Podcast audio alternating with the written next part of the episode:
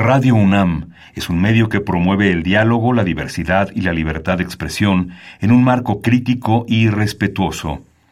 Los comentarios expresados a lo largo de su programación reflejan la opinión de quien los emite, mas no de la radiodifusora. Ingredientes para hacer la pócima de la diversión. Ancas de rana intrépida. Ratones de laboratorio. De pollo creativo. Mm, medio litro de carcajadas. Y listo. Revolvemos todo y decimos... ¡Hocus Pocus!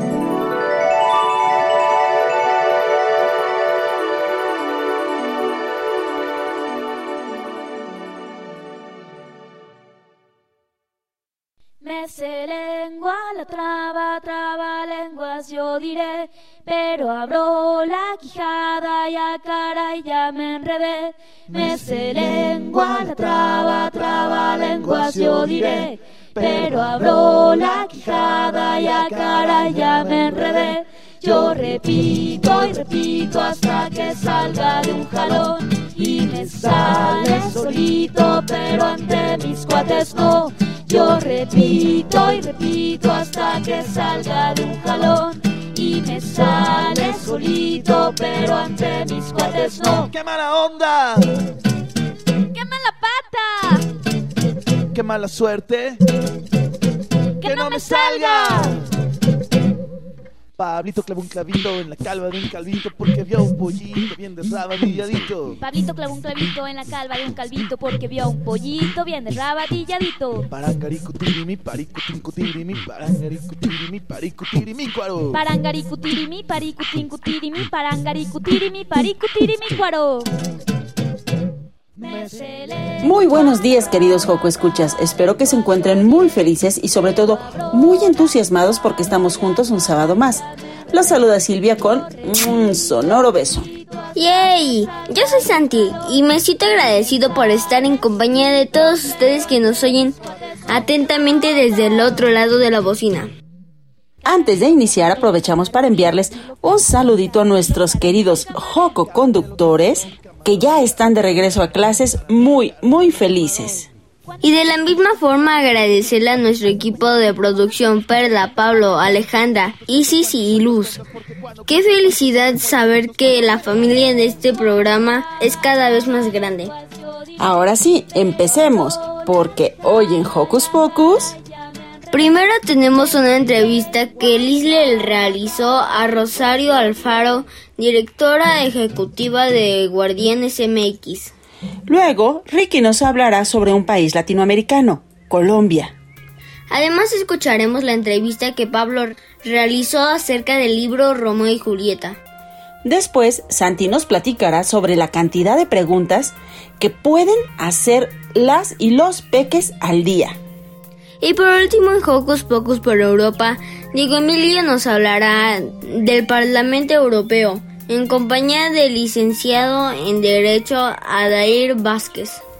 Esto y más nos tiene preparado el programa, así que no se despeguen de las bocinas porque ya inició Hocus Pocus.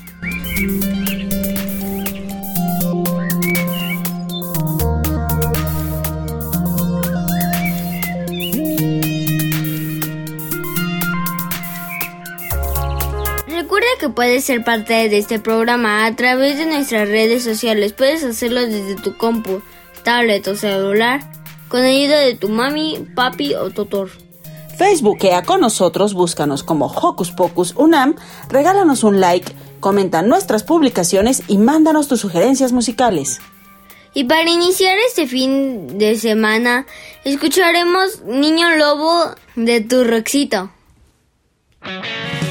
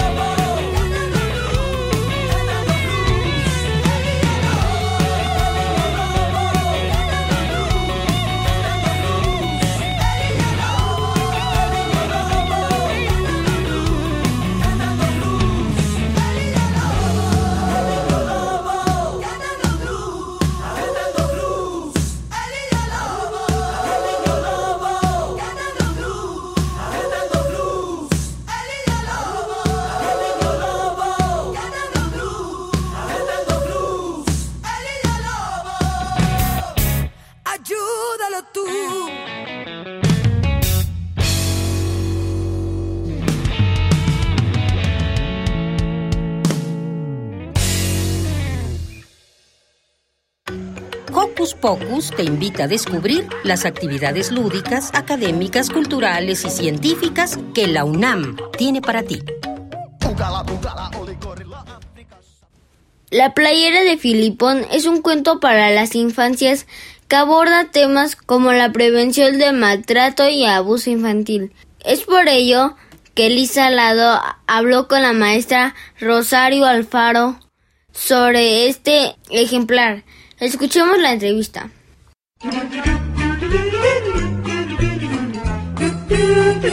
¿Listo micrófono? ¿Listo invitado? ¿Listas las preguntas? Tres, dos, al aire. Ahora va la entrevista.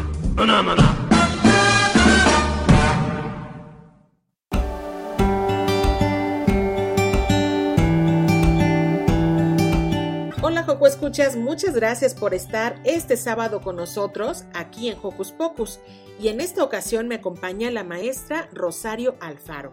Ella es directora ejecutiva de Guardianes. Bienvenida Rosario. Muchísimas gracias Lizzy por, por este, esta invitación y agradezco a ti y a todos tus Joco Escuchas que están el día de hoy escuchándonos. Muchas gracias. Primero cuéntanos, Rosario, ¿qué es Guardianes? ¿Qué hacen ahí?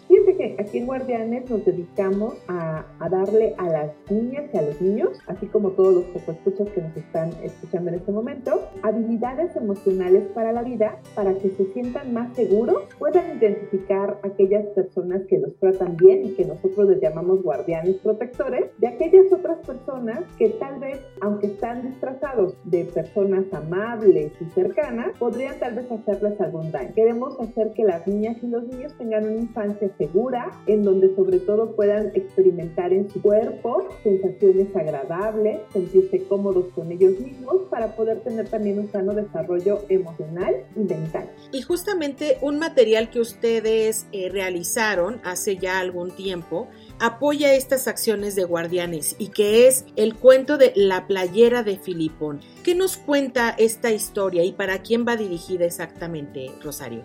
Esta historia es, es una historia de un niño como, como los Coco Escuchas, que tiene cinco años y vive en la isla de Cocos con su familia. Filipón es un niño que es muy feliz, que tiene amigos, amigas, que además tiene una buena autoestima. De hecho, sus papás le regalan el día de su cumpleaños una playera que es la playera de la autoestima. Porque con esta analogía les explicamos a todas las niñas y niños que la autoestima es algo que nos cubre y que esta autoestima lo que le pasa al pobre Filipón es que él, aunque confía en todas las personas, su playera de la autoestima va adquiriendo algunas manchas. Y entonces al principio Filipón se siente muy mal, siente que él es el responsable de esas manchas porque le sale una mancha cuando una vecina le grita, en otro momento su abuelo le da unas nalgadas y también le sale otra mancha. Y después también una persona, un primo de él, intenta tocar sus partes privadas, de una manera que a Filipón lo hace sentir incómodo. Entonces, aunque Filipón quiere mucho a este primo, la forma en la que el primo se acerca a mostrarle afecto, a Filipón no le gusta. Y entonces le sale otra mancha de la autoestima y él se siente avergonzado, ¿no? culpable, triste, confundido. Y entonces ahí se desarrolla justamente esta historia. Esta historia es para decirles a todas las niñas y niños que tal vez alguna vez han sentido como Filipón, que los han, les han gritado, les han regañado, les han dicho palabras duras o los han golpeado o les hacen bullying en la escuela o tal vez alguien ha intentado tocarlos de una manera que no es, no es eh, una manera que te hace sentir feliz, sino que te deja una sensación extraña en el cuerpo, es para decirles a todas las niñas y niños que existe una manera de limpiar su playera de la autoestima, de sanar su playera a través de lo que nosotros llamamos jabones del buen trato. ¿Y qué son los jabones del buen trato, Rosario? Eh, los jabones del buen trato buscan que los niños aprendan habilidades emocionales que les permitan necesitan volver a adquirir autoestima, saber que pueden pedir que los respeten, buscar un adulto que los pueda proteger, porque los niños y las niñas deben de saber que los adultos somos los encargados de protegerlos y que aguantamos. Muchas veces los niños dicen, no le quiero decir esto a mi mamá porque se va a sentir mal. Y el mensaje es, tu mamá es muy fuerte y tu mamá sabe qué hacer, por favor cuéntale a tu mamá, ¿no? También el cuento tiene esta intención de decirles a las niñas y a los niños que no hay secretos buenos, que todos los secretos son malos. Un buen secreto solamente es cuando lo que estamos guardando, el secreto y que no queremos que nadie sepa, tiene una fecha de caducidad. En algún momento todo mundo se va a enterar de esto y además cuando se entere las personas se van a poner felices. Un buen secreto siempre tiene la característica de hacer a las personas más felices de lo que ya están. Como cuando le organizamos una fiesta sorpresa a, a un ser querido. Pero todos los que son secretos malos o que pensamos que si los adultos se enteran nos van a regañar, nos van a castigar, se van a enfermar, se van a poner mal, esos son secretos malos. Y las niñas y los niños tienen que saber que los adultos aguantamos cuando nos cuentan esas cosas y que hay adultos que podemos protegerlos, que podemos acompañarlos, que les vamos a creer lo que nos cuenten y que es muy importante que ellos puedan encontrar esos adultos en todas partes están. Puede ser una abuelita, un tío, un primo, un, un maestro, puede ser aquí incluso en este espacio, ¿no? O sea, si, si algún niño o niña quiere hablar, puede contarnos adultos que le vamos a creer, que los vamos a proteger y que vamos a decirle a estos adultos que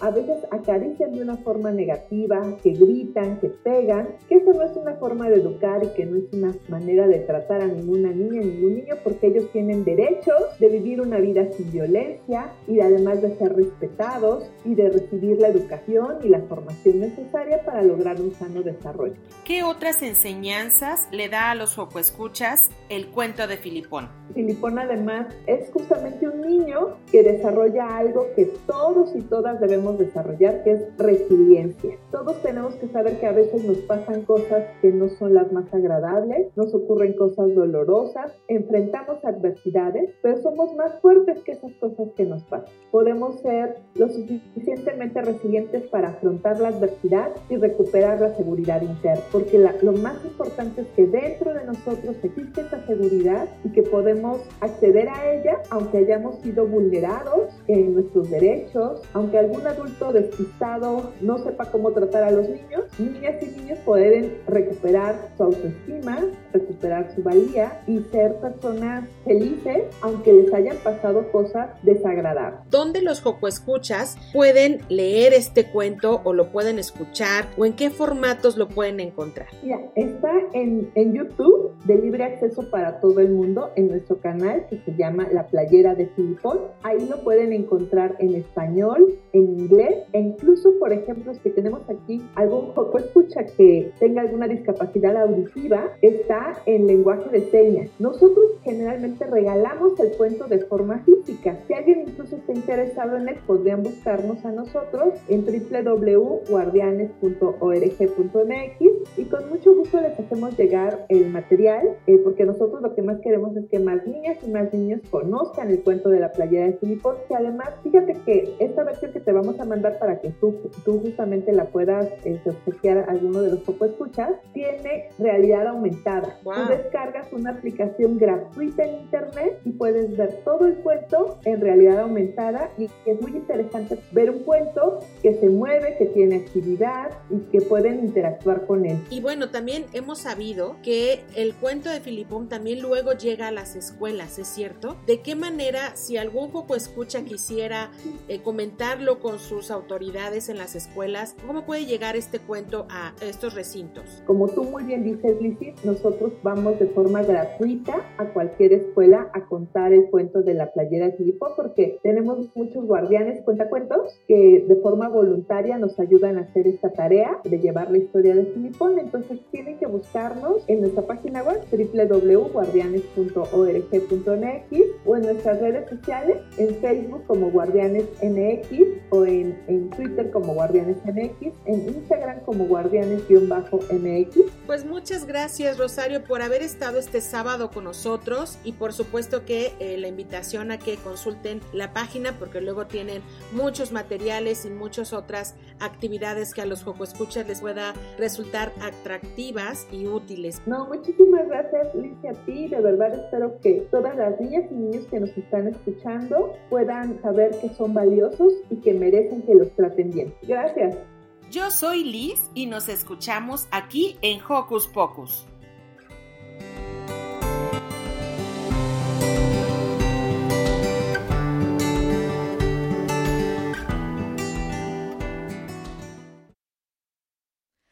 Al monstruo de la laguna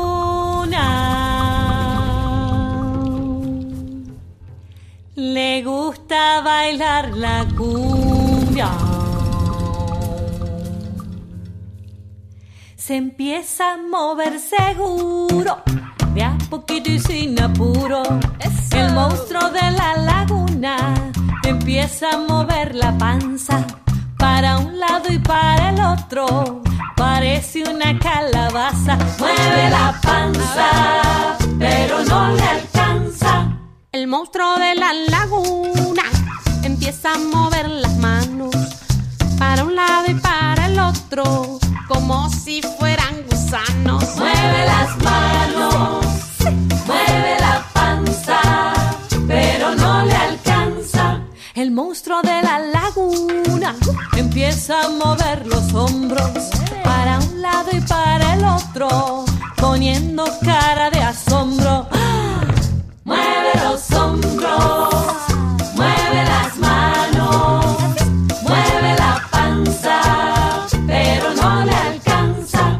Monstruo de la laguna empieza con la cadera para un lado y para el otro, pesado se bambolea. Mueve la cadera, mueve los hombros, mueve las manos, mueve la panza, pero no le alcanza. El monstruo de la laguna empieza a mover los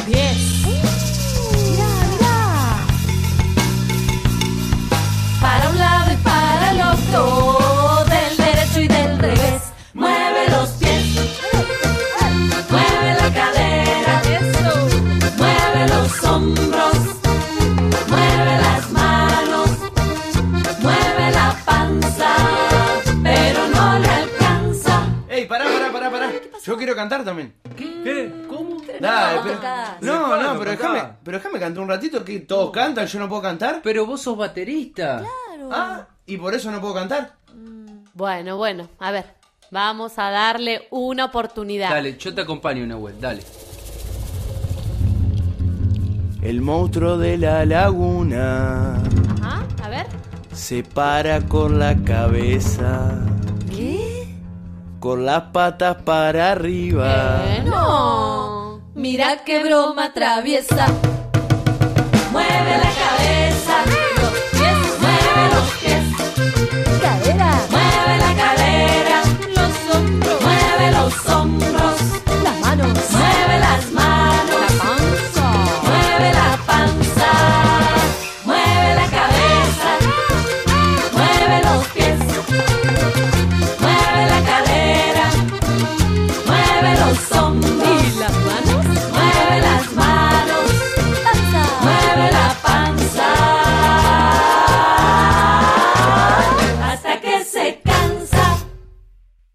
El tema que aborda este cuento es muy interesante. Creo que todas las niñas y niños deberían leerlo.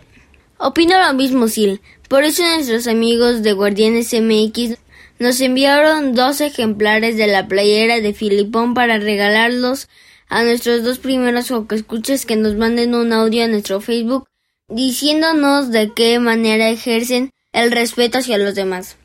Así que dense prisa y manden su audio. ¡Hey! Sé parte de Hocus Pocus y busca nuestras redes sociales. En Twitter somos Hocus Pocus-UNAM y en Facebook Hocus Pocus UNAM.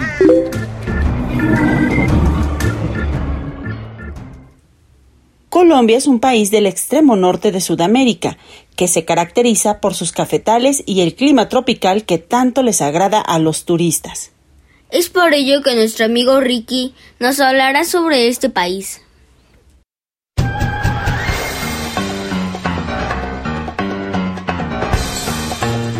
Investigaciones Especiales de Hocus Pocus presenta.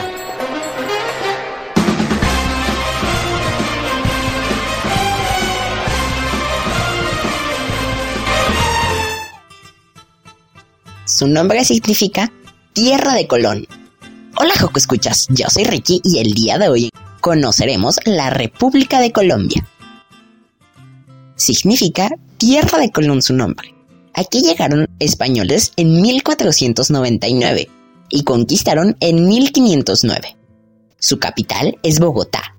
Su modo de gobierno es una república, es decir, eligen por votación a su presidente. Su moneda es el peso colombiano. Su idioma oficial es el español. La bandera significa riquezas naturales por parte del amarillo, el azul los mares y el rojo la sangre derramada por héroes nacionales. Se independizaron de España en 1819. Tienen el primer pueblo libre de esclavitud en América, San Basilio de Palenque. Hay un río de cinco colores, amarillo, verde, azul, rojo y negro, y se inventó el marcapasos externo. Por último, te dejo con su himno nacional escrito en 1811 por Rafael Núñez, compuesto por Oreste Sindisi y declarado como himno el 18 de octubre de 1920.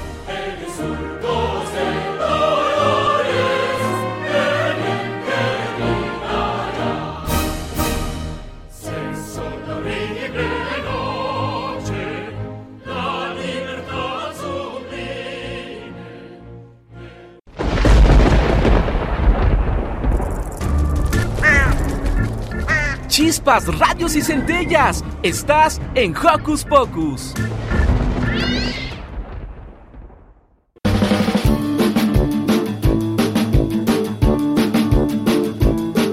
El soldado trifaldón vive dentro de un melón. Las pepitas amarillas forman firme el batallón. Porón, pom, pom, el soldado trifaldón. Porón, pom, pom, el soldado trifaldón. Su espada es de chocolate, su escopeta es soldado trifaldón. Un día va de paseo con todo su batallón. Va marchando por el campo el soldado trifaldón. Porón, pom, pom, el soldado trifaldón. Porón, pom, pom, el soldado trifaldón. De hormigas en correcta formación se encuentra con las pepitas del soldado trifaldón. El que manda las hormigas es un capitán gruñón. Alto dice las pepitas del soldado trifaldón. A todo lo que sea dulce, agridulce o dulzón, dice la hormiga furiosa al soldado trifaldón. Trifaldón mira su espada,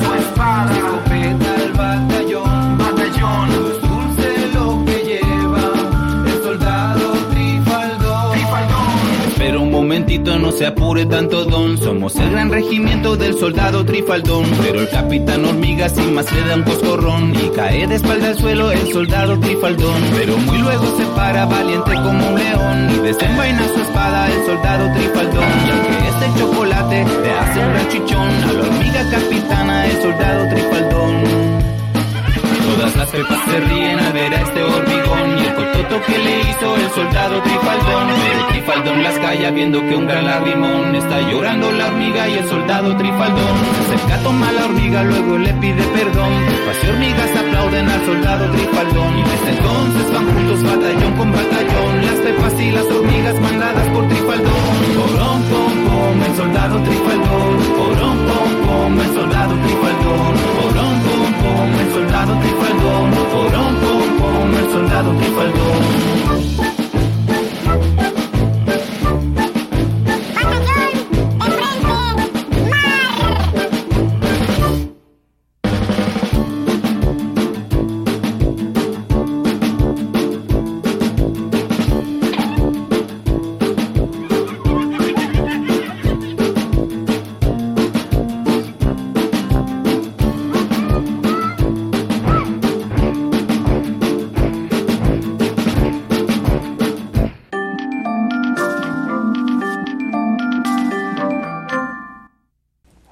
Bonito debe ser vivir en Colombia, aunque en cuanto a tradiciones y paraísos, les hacemos la competencia. Sí, deberíamos visitarlo algún día, sería muy divertido. Pero, ¿qué te parece si dejamos el viaje para después y nos vamos con la entrevista que Pablo nos preparó sobre un clásico de la literatura? Hablamos de Romeo y Julieta. En el cual Pacaso Doctor Netas plasmó comentarios muy divertidos que nos harán bastante fresca esta lectura. Vamos con la entrevista. ¿Qué hacer este fin de semana? Ver, escuchar, sentir, reír, disfrutar. ¿Qué hacer en tu tiempo libre? Aquí te recomendamos.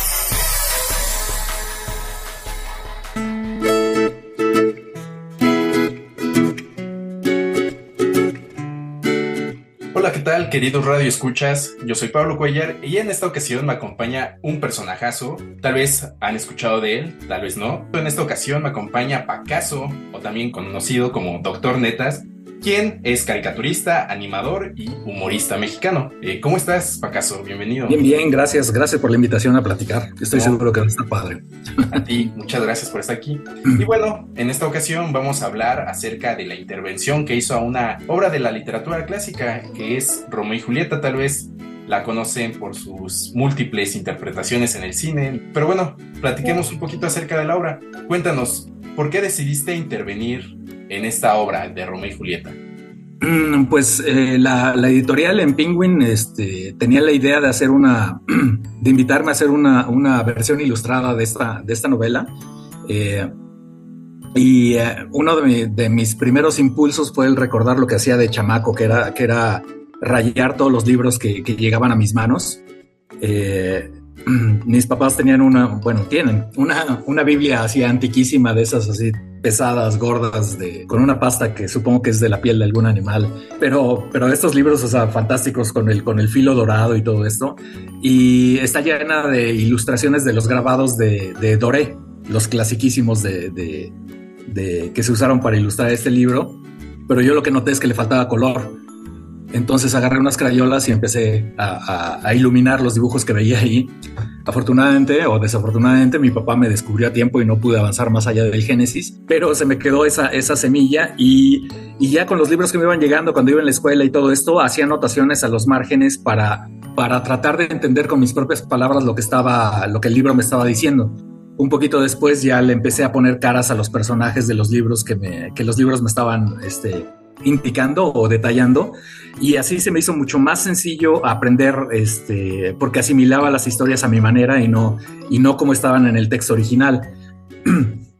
Entonces ya recuperé ese recuerdo eh, bueno que no es tan recuerdo porque el 90% de los libros que tengo están están rayoneados y el 10% es porque no he tenido tiempo. Eh, y les presenté la propuesta como tal eh, respetando el, texto original del autor de Shakespeare y hacer evoluciones alrededor en los márgenes, este, porque se me hace que es, eh, un espacio eh, que aprendí desde chamaco que se puede, que se puede utilizar con, con los dibujos que hacía un, un gran caricaturista y dibujante llamado Sergio Aragonés para una revista llamada Mad, que él, este, que él cuando fue a solicitar trabajo a esa- revista cuenta la historia que le dijeron, no, es que ya estamos llenos, o sea, ya no podemos contratar a nadie más, ya no hay espacio y él este, les presentó la idea de los marginales, que aprovechaba el margen que quedaba en cada hoja para hacer un dibujo.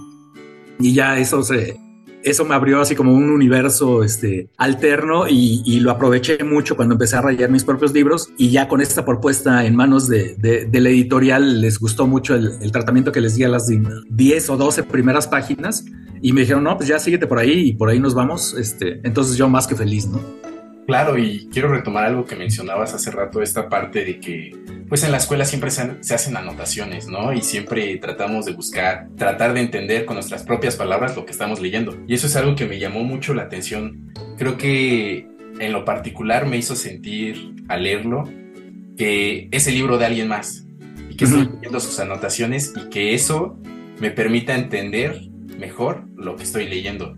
Entonces, en ese sentido, ¿consideras que es, esta forma de ilustración y de intervenir es otra forma de acercar a las juventudes a entender las obras de la literatura clásica? Yo creo que sí, uno de los, de los principales obstáculos que yo, yo he visto para la lectura es cuando recomiendas un libro y la primera pregunta que te hacen algunas personas es ¿tiene monitos o no tiene monitos? Si no tiene monitos ya es un, es un escalón demasiado alto que tienen que subir porque, porque las gráficas este, te ayudan a comprender mejor lo que está pasando, ¿no? Bien, bien dicen que una imagen dice más que mil palabras.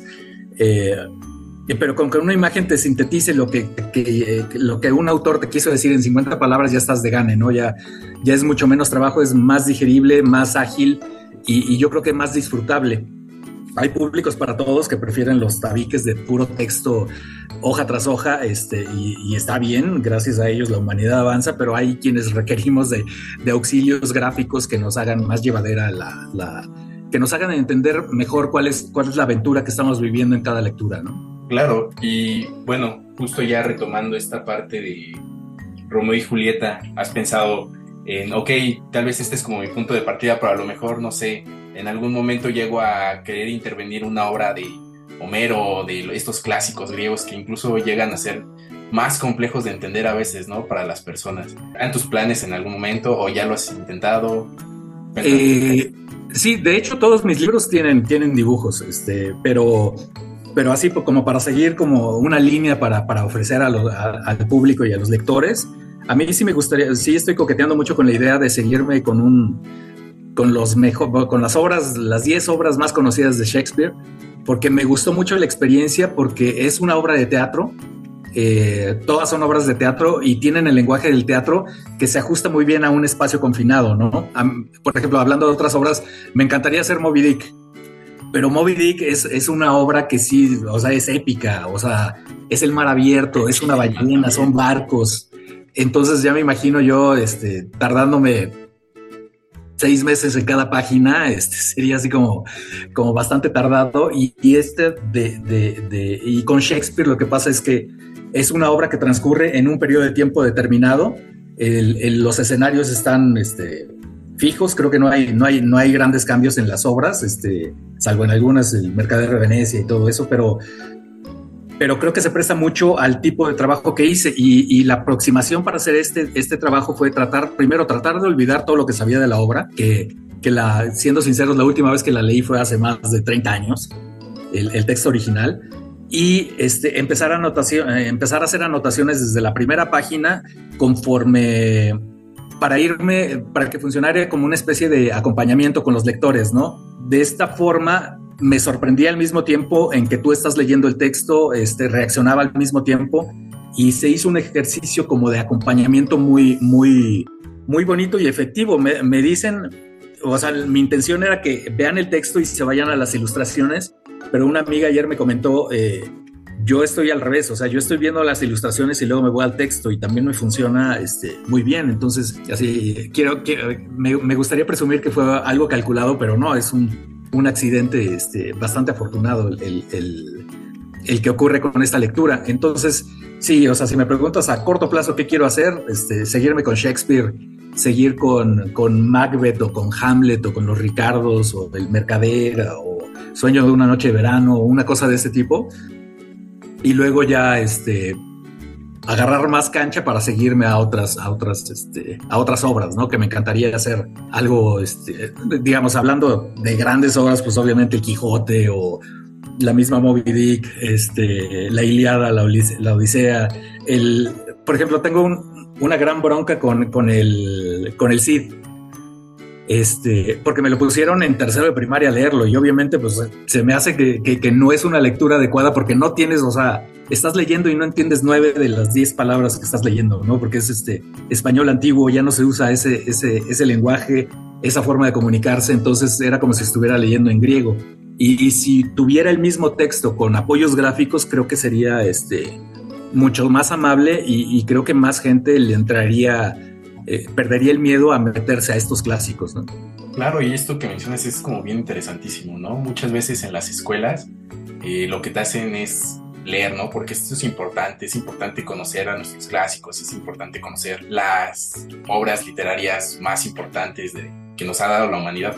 Pero pues muchas veces no tenemos esta preparación, ¿no? Como dices, te la dieron en tercero de primaria, a mí en la secundaria me dieron a leer Homero y aburridísimo, ya después lo leí y dije, ok, tiene sentido ya a lo mejor. sí tiene su ondita. Tiene su onda, ¿no? Pero creo que este también es justo otro acercamiento, ¿no? Para estas personas jóvenes que están en la secundaria, que quieren, no sé, tienen ese ímpetu, ¿no? De, de meterse un poco dentro de la literatura del, y que Mm. esta es una forma como muy amable. Eh, ahora, también en relación a esto, como traerlo a la actualidad, ¿qué tan complicado fue eh, justo traer esta obra a nuestro presente y hacer comentarios, por ejemplo, como recuerdo hay una parte donde habla sobre que llevan música y tú haces la anotación de pusieron música en la bocina Bluetooth, si mal no me Ajá. equivoco. O sea, ¿cómo fue traer el pasado al presente? Yo creo que una de las principales metas que me puse fue el no, el no juzgar eh, lo que estaba leyendo, ¿no? Porque son, no, no puedes juzgar con ojos del presente lo que ocurrió en el pasado. Eh, y la otra es que para, para, para cuestiones de comedia específicamente funciona muy bien el, el- choque eh, tecnológico que hay entre ambas eras, ¿no? Este, me gusta ah, poner un poco de luz actual sobre los hechos del pasado y, y- y hay un comentario que no puse ahí en el libro, pero, pero si, si ya tuviéramos este WhatsApp, si hubieran tenido WhatsApp, no, nada de eso hubiera pasado, ¿no? Hubiera sido un final feliz y vámonos, hubiera durado este, este, un- una hora en un acto.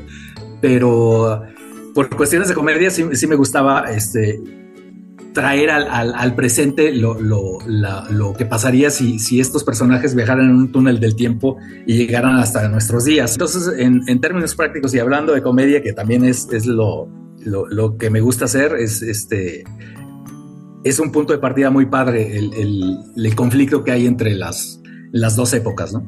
Pero sí, o sea, justo creo que es bien, bien interesantísimo cómo lo traes y que a pesar de que esta obra de teatro se ha llevado como al cine y se ha reinterpretado de maneras muy distintas, ¿no? O sea, tú lo haces como muy presente, muy, muy a la mexicana, a final de cuentas también, ¿no? Porque eh, son cosas que en cierto momento me siento identificado, ¿no? Ah, pues sí, como que este comentario me parece gracioso justo porque lo he vivido y porque eh, me hace sentido, ¿no? Que justo es como quien sea que lo lea se va a sentir identificado, ¿no? También.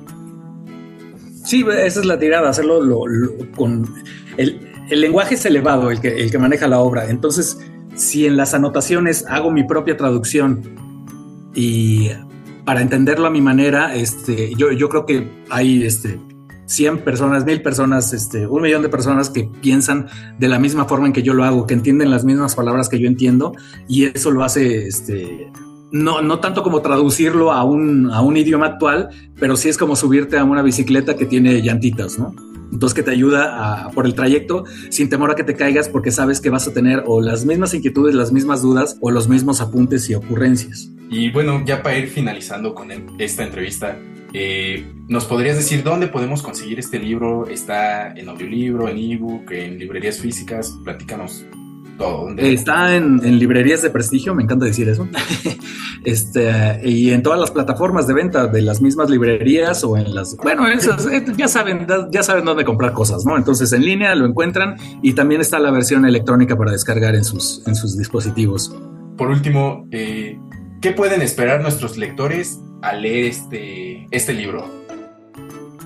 Si es la primera vez que enfrentan esta lectura, yo, yo creo que van a, a- a emprender una aventura de la mano de alguien que no se puede callar y está comentándoles todo el tiempo y reaccionando todo el tiempo a lo que ellos están leyendo. Y si la están leyendo por decimonovena vez o por milésima vez, eh, creo que le van a dar un enfoque mucho más fresco, se van a ver reflejados en algunos comentarios y, y a lo mejor van, van a, van a fijarse en, en cuestiones que, que habían dejado pasar de largo, ¿no? Bueno, pues ya escucharon, es un libro divertidísimo que nos acerca un poco a la literatura. Pues los invitamos a que lo lean y que sigan, le den seguimiento a Pacaso, a Doctor Netas, que como ya escuchamos, esperemos que siga con esta obra de, de Shakespeare y nos traiga muchísimas cosas más. Por último, agradezco que nos hayas dado la entrevista y nos hayas prestado un poco de tu tiempo. No, muchas gracias a ti, fue un placer platicar contigo y con tu audiencia. Muchísimas gracias y bueno, nosotros seguimos en el programa. Yo soy Pablo Cuellar, hasta luego.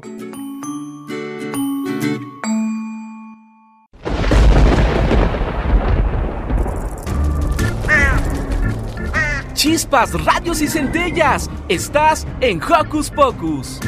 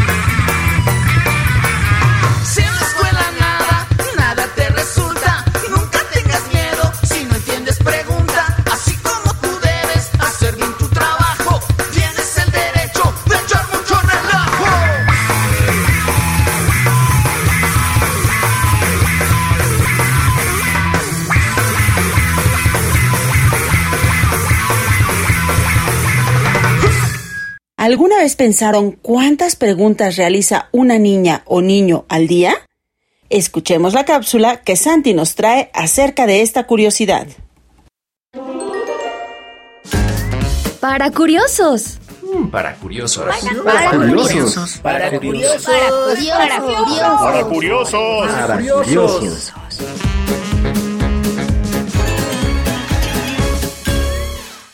¿Alguna vez has pensado en la cantidad de preguntas que realizas al día? El número de preguntas que realiza un infante puede variar dependiendo de su edad, personalidad y nivel de curiosidad. Algunos estudios estiman que una niña o niño pequeño pueden hacer entre 100 y 300 preguntas al día, mientras que los mayores pueden realizar alrededor de 70. Y entonces, si somos niños, ¿por qué varía tanto la cantidad de preguntas que hacemos? Esto se debe a que una o un pequeñín de 4 años se encuentra en una etapa de desarrollo cerebral, en la que su curiosidad y capacidad de hacer cuestionamientos es muy activa, porque quieren descubrir y obtener mayor información sobre el mundo que los rodea, haciendo de las preguntas una fuente de aprendizaje inagotable. Por ello, mami, papi y el resto de los adultos deben de ser pacientes y estar preparados para responder a muchas preguntas. Por otro lado, alrededor de los 7 años, los niños y niñas continúan con el ansia de aprender porque a esta edad su vocabulario y conocimiento general se va expandiendo. Es por ello que son capaces de formular entre 70 a 200 preguntas al día y sus cuestionamientos son más complejos y específicos. Así que no tengas miedo y pregunta las veces que sean necesarias para que comprendas todo lo que te rodea.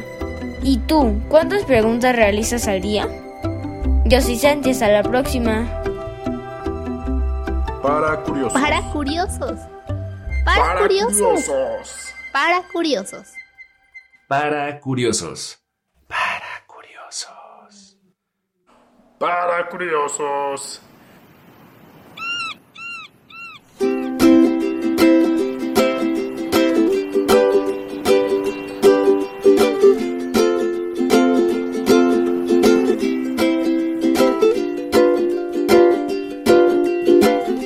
Bastante tiempo atrás había un gran volcán que vivía ya solitario en medio mar.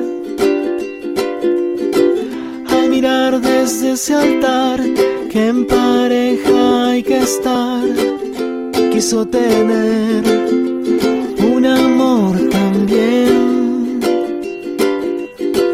Y de fervor, fervor, un cántico le brotó y ardió sin parar su lava así. Mi sueño aquí se hará realidad si estás para mí y yo para ti. Mi corazón ruega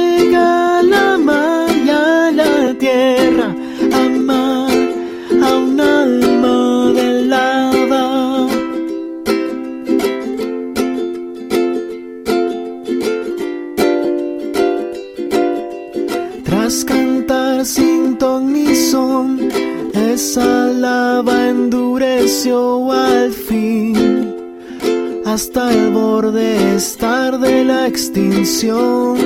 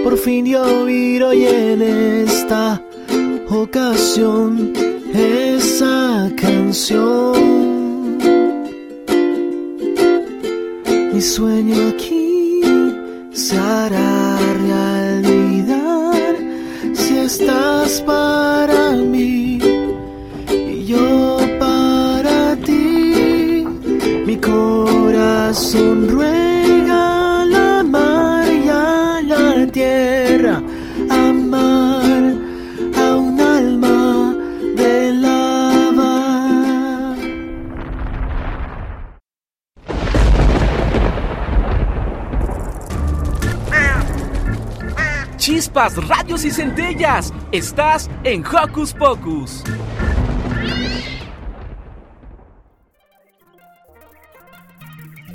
Pues seguramente los que escuchas somos muy preguntones. Tan preguntones que Diego Emilio platicó con el licenciado Adair Vázquez sobre el Parlamento Europeo. Escuchemos qué significa y de qué va este concepto.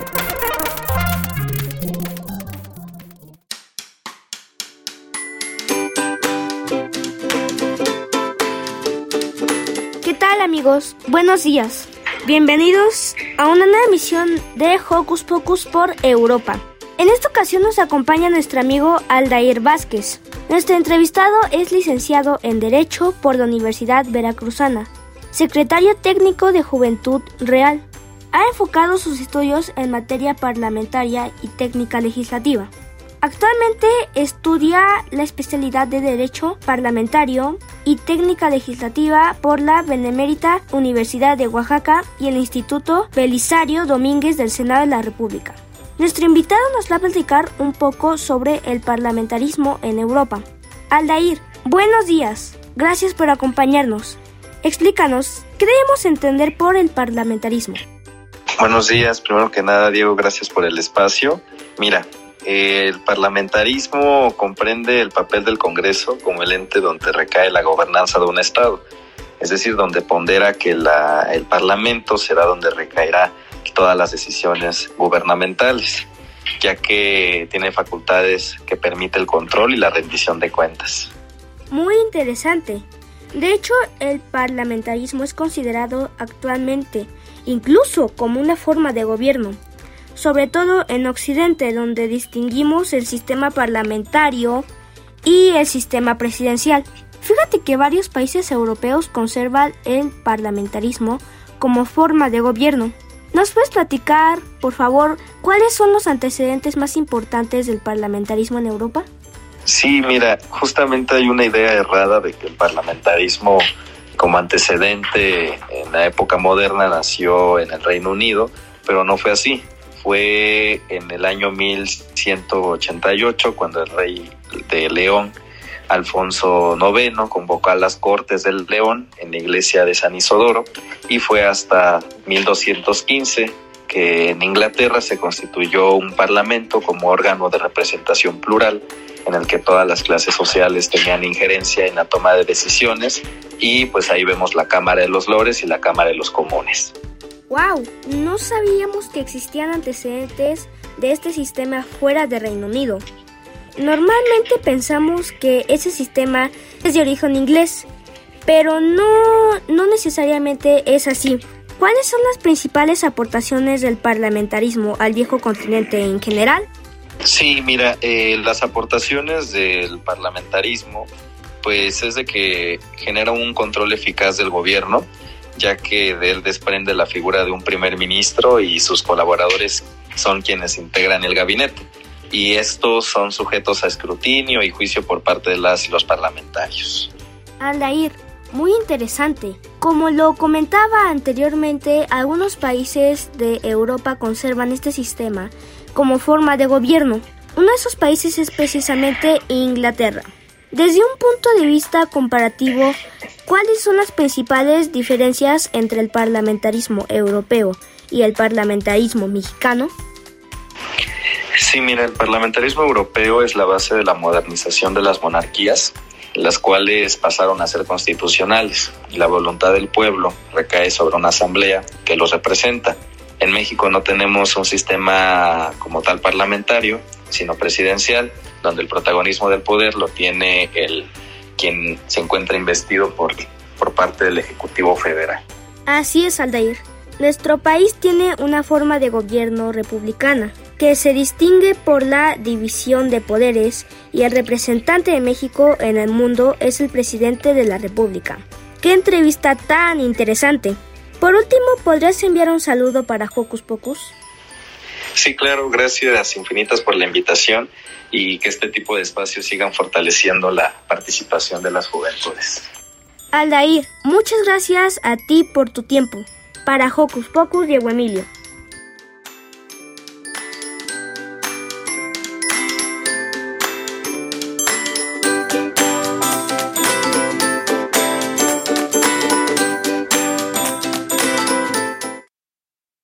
Hemos llegado a la recta final de este programa. Se me pasó de volada esa ahorita. Por hoy nos despedimos, pero recuerden que tenemos una cita el siguiente sábado. Que pasen un hermoso fin de semana. Cuídense mucho y pásenla bonito en compañía de sus seres queridos. Les enviamos besos y abrazos sonoros. Hasta la próxima. Adiós.